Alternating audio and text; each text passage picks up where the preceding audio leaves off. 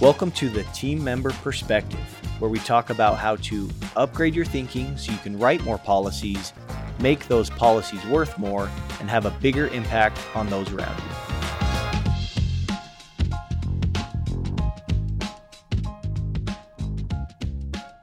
What's up, guys, and welcome back to another episode of the Team Member Perspective podcast show. I'm your host, Colter, and in today's episode, I want to give you a framework that I've created for myself to allow me to make things my own, right? We hear that talked about in our industry, especially when we're learning from different team members that are finding success or different agents in our space. They teach us something that's working for them. And a lot of the times we hear the advice of make it your own. And because we hear that a lot, I wanted to dive in a little bit about how exactly we can do that because I feel that, you know, we hear it talked about a lot like you need to make this your own, but I don't know that we've ever really talked about how we can actually do that or how top performers, high producers, top performing agencies or team members do this. And so I wanted to talk about that because it's something that I feel like has allowed me to find consistency in this space, not only today, but will work tomorrow, the next day, next week, next month, and really just make this, you know, these things sustainable for me. And so in talking about making things your own, I think in order for us to do that, we need to understand the basic elements of a sales presentation or conversation with our customers. Okay. Meaning we're trying to help our customers buy the product that we're bringing up. Right.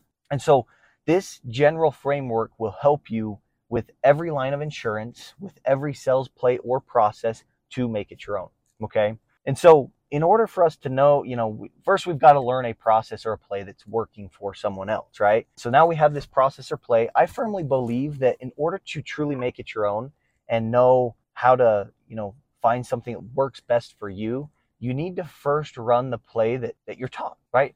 Run it how it's set up. And, you know, me being in a, a position where, you know, we're running the team member perspective and, you know, I teach different team members and agencies the different sales plays that I run I've broken them down into steps so it's easily implementable, right? And so you get a sales play and you've got step one, step two, step three, and so forth, right? I would suggest anytime that you learn something that is working for someone else, try it out, right? Because, you know, this is a concept that I learned and, and heard recently that the best way to study is to first go out and try to run, in this case, try to run the process.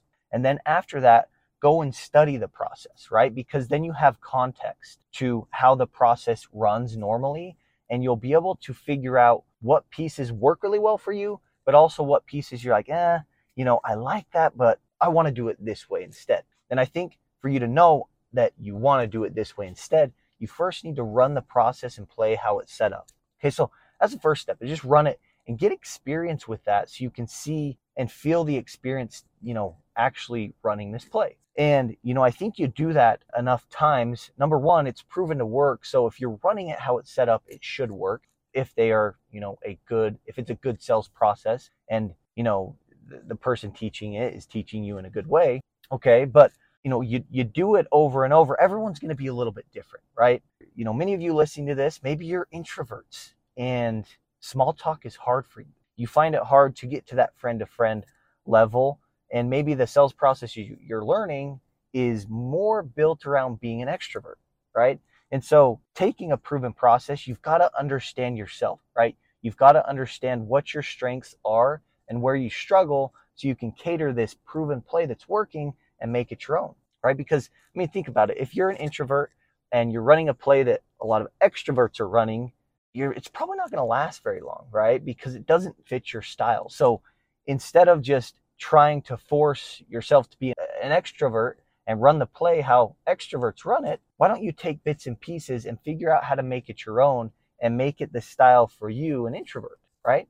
And so I think that's important. Now, how do we do that, right? I think first, so the first thing is just try the plays that are working for different team members and agents. And the second thing is cater it to your style, okay? Now, how do we do that? I think one of the first things that you, you know, it has helped me, I think is important to know is this simple phrase of, you know, in order for you to control the conversation, okay, because I think controlling the conversation positions you as the team member as the expert, right? You have authority. It's your job. You should really think about, you know, controlling this conversation and leading your customer through each step of the sales process. Guide them to what you're eventually wanting to sell, right? And help them problem solve with them. You should be controlling the whole flow of this conversation. You should be leading them along, okay? Because it positions you as the expert. You come off as an authority figure who knows what they're doing, right?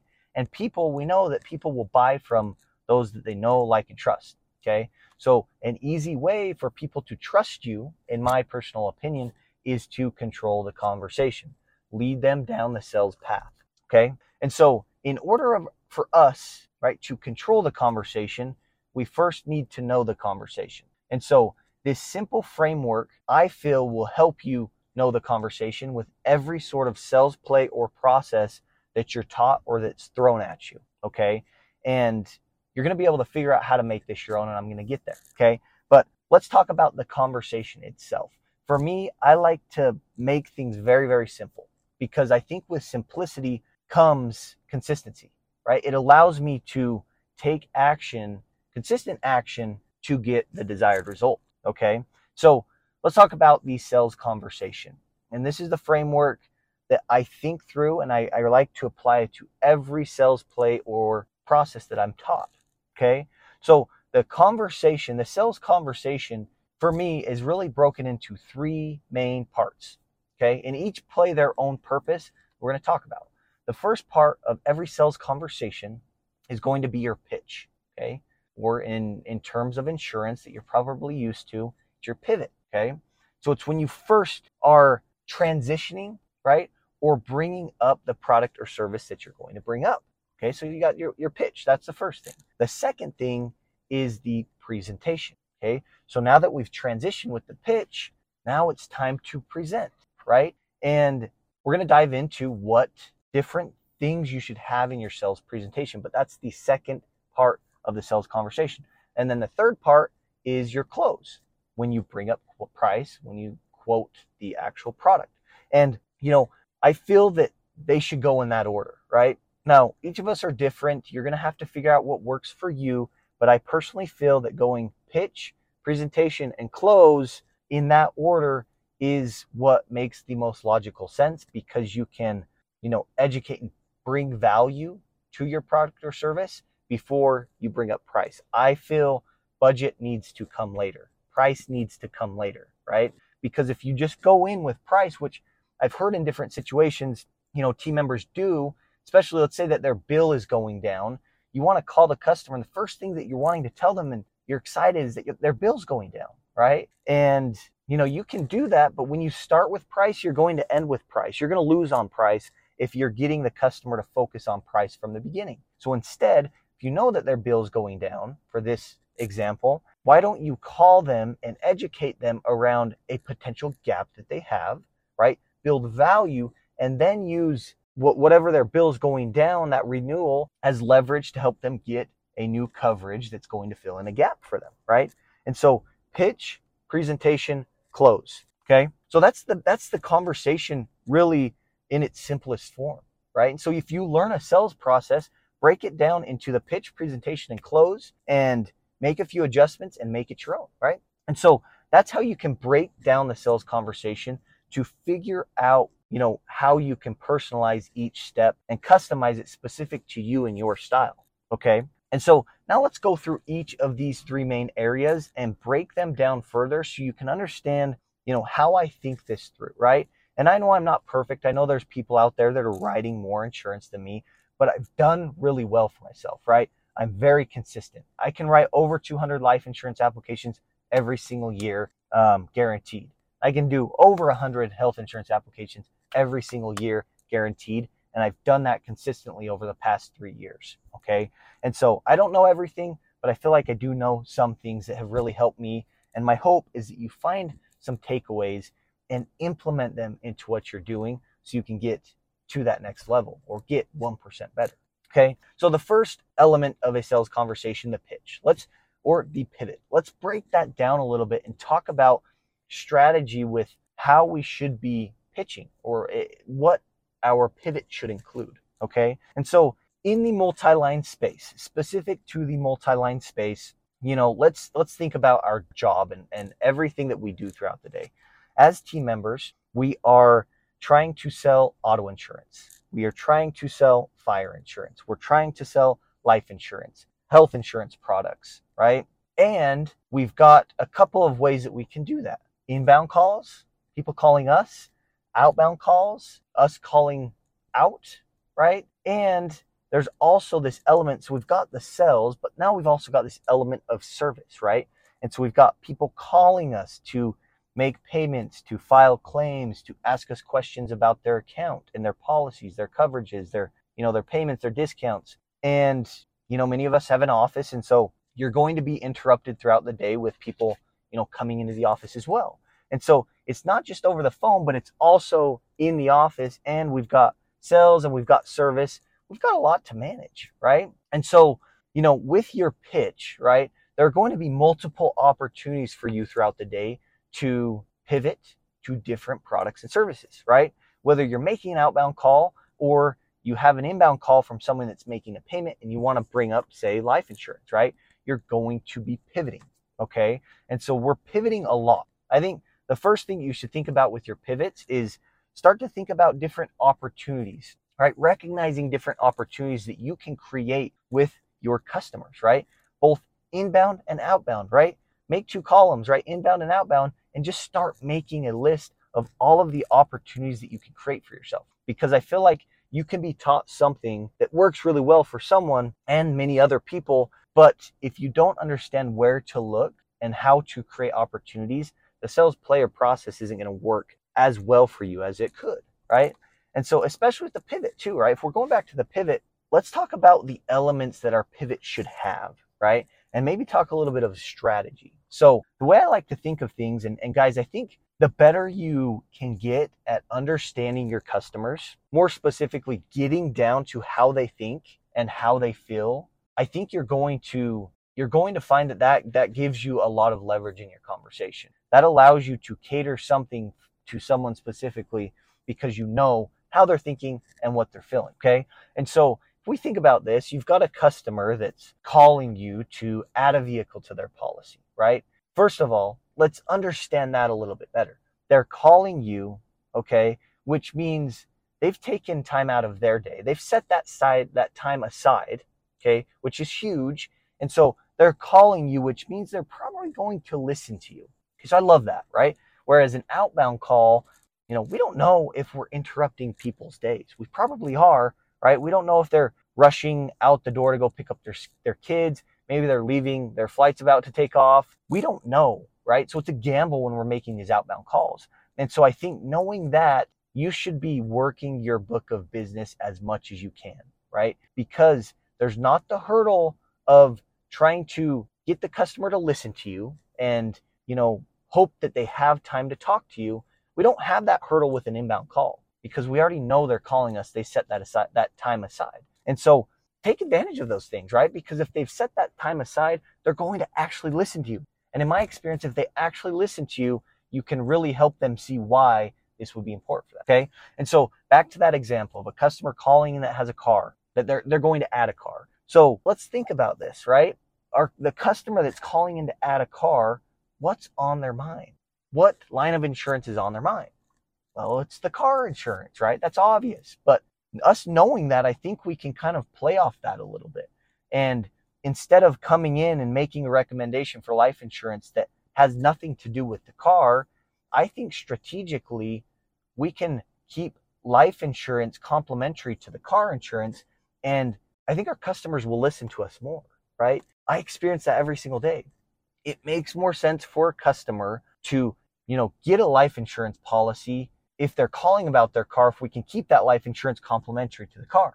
Because in the customer's mind, they're like, oh, yeah, this is for my car insurance. Instead of, oh my gosh, yeah, I'm calling in about my car insurance, but Colter is trying to talk to me about life insurance. Like, no, I'll do that a different day and I don't handle that here, right? I think you can kind of see what I mean, and I've, I've experienced that, right? And so, us knowing if they're calling us about the car, let's use the pivot and keep you know, the pivot to life insurance complementary to whatever they're calling you for, right? And so if someone's calling me to add a car and I know that it has a loan, well, I will use life insurance to pay off that loan.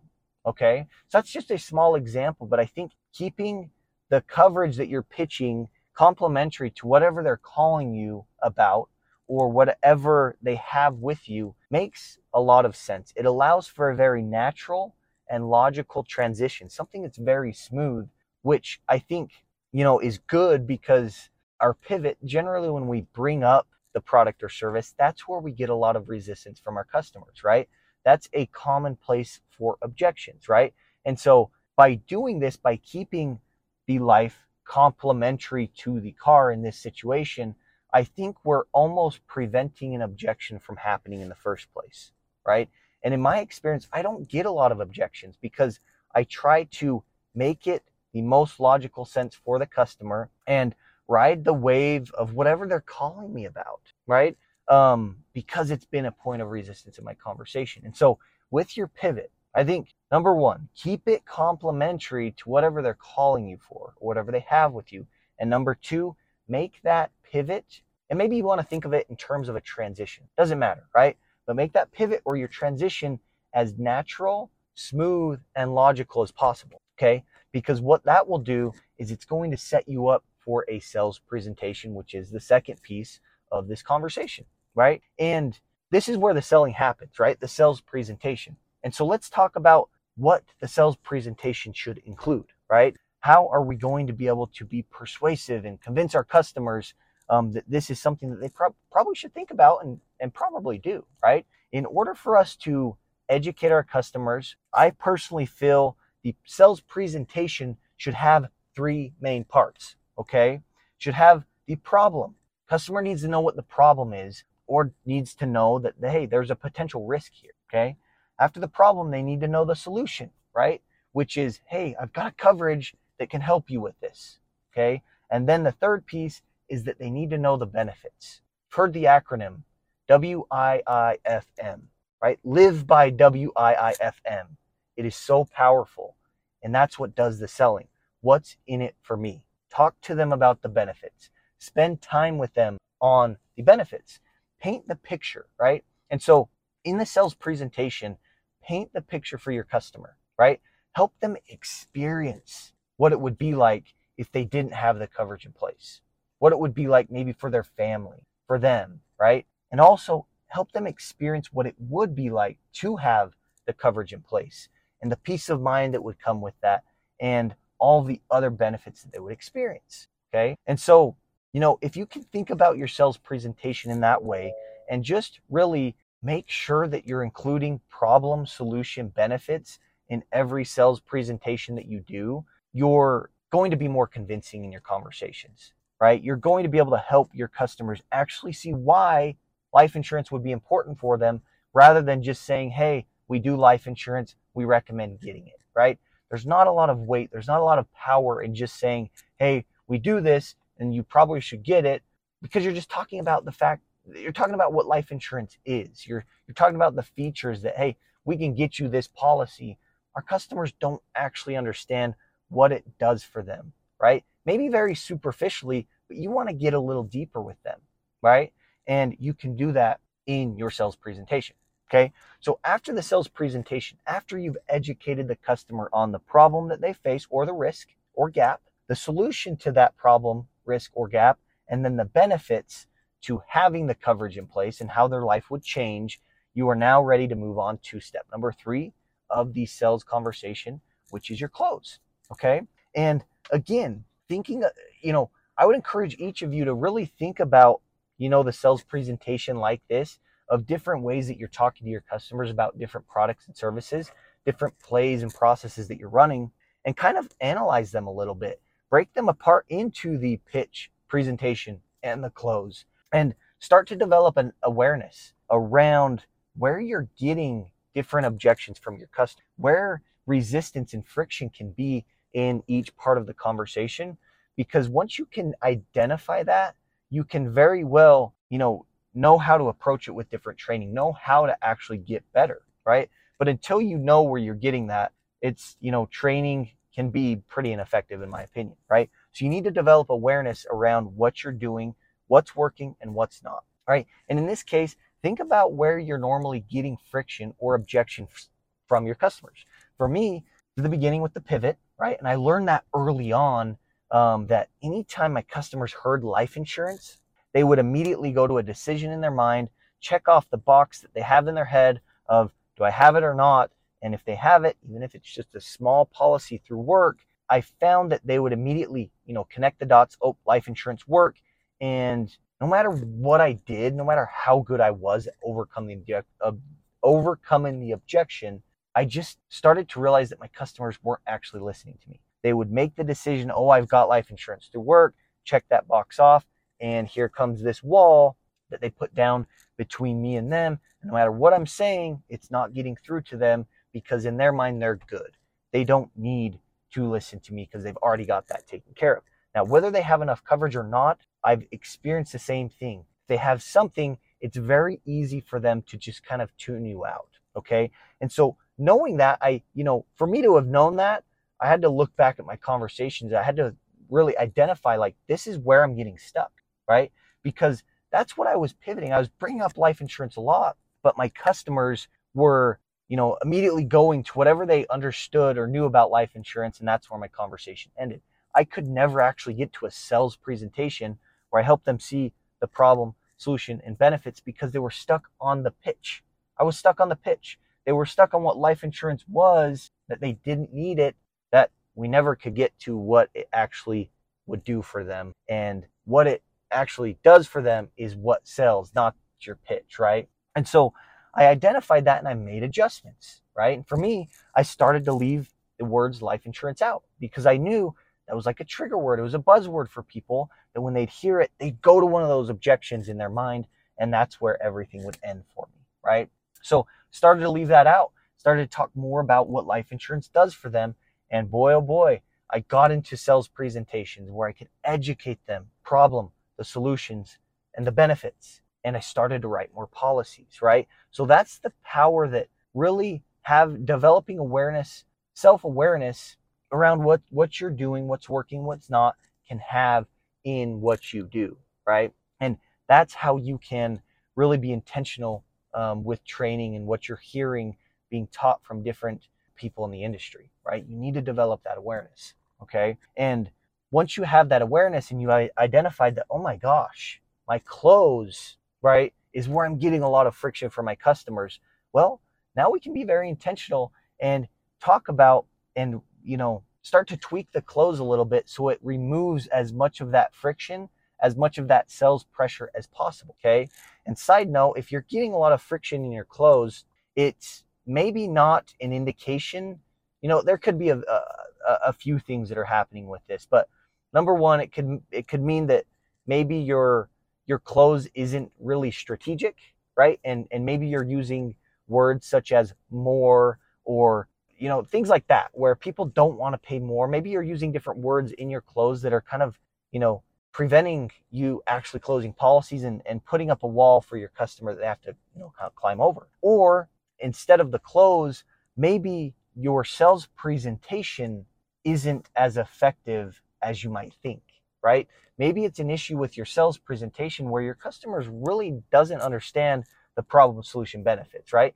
So if you're getting friction at your close, it could be an indication that maybe you need to work on the close itself or your sales presentation, right? And so, you know, what I found guys is that breaking down sales conversations, it's allowed me to apply this framework to, you know, a transactional conversation that I'm having with my customer or an in office hour long appointment with my customer, right? And if it's transactional, I'm going to have to keep that very concise, right? I'm going to have to, you know, figure out a pitch, presentation, and close that can happen in under a minute. Maybe, you know, I'm having an appointment with a customer in the office. We have a lot of time, but still knowing I need to have a pitch, presentation, and a close. It's we're we can we're gonna have to you know structure that a little bit differently because we're gonna be with them for a while where we can go into more detail um, with that, right? And so the point of this, guys, I think, you know, if you can take this sales framework of a sales conversation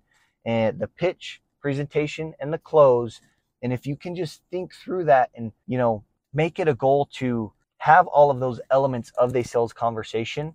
You can apply it in a transactional way or in an appointment to this process that you have already, to this one that you're learning right now, and you can make it your own, right? You can, you know, say things in a different way, but it still has the bones, right? It still has the steps of the process that that work that are proven to work, but you've made a few adjustments that fit better with your style. I think that's so important, right? But in order to actually do this, guys, number one, you need to go out and try things that are working for other people. And you need to get experience with that. That's going to develop so much confidence in what you do and is going to allow you to make things your own and get into the production and the life that you actually want to have. All right. After you do that, you know, do a little self analysis um, and, and, and diagnose different areas that aren't working the best for you, right? And make adjustments until you feel very comfortable with it, right? Because then what happens is it becomes sustainable, becomes something that you can use over and over and over and over again um, in an effective way that fits you and your style. Okay. And understanding, knowing the conversation, right? The pitch, presentation, and close, and the elements and strategy behind each of those things will allow you to be extremely effective in what you're doing. And I guarantee you, you will close more policies than you ever have. And you won't feel like a salesperson, right? Because for me, when I get a new process and I'm following, you know, step by step, following the script verbatim, I feel like a robot, right? I feel like a salesperson, no matter how it's structured. And until I make it my own, I, I'll continue to feel that way, right? And so that's what I've done. And it's allowed me to write financial services and really every line of insurance consistently at a high level. And if it's worked for me, there's things in here that I know will work from you, for you, right? And again, whatever you find from me or for who, from whoever out there that has had success in this space, take bits and pieces and make it your own and watch what happens to your production. Watch what happens to your happiness, your fulfillment. Um, things change when you can strategically work like that. And uh, and yeah, hope you guys had a few takeaways from this. And uh, we will see you guys next week.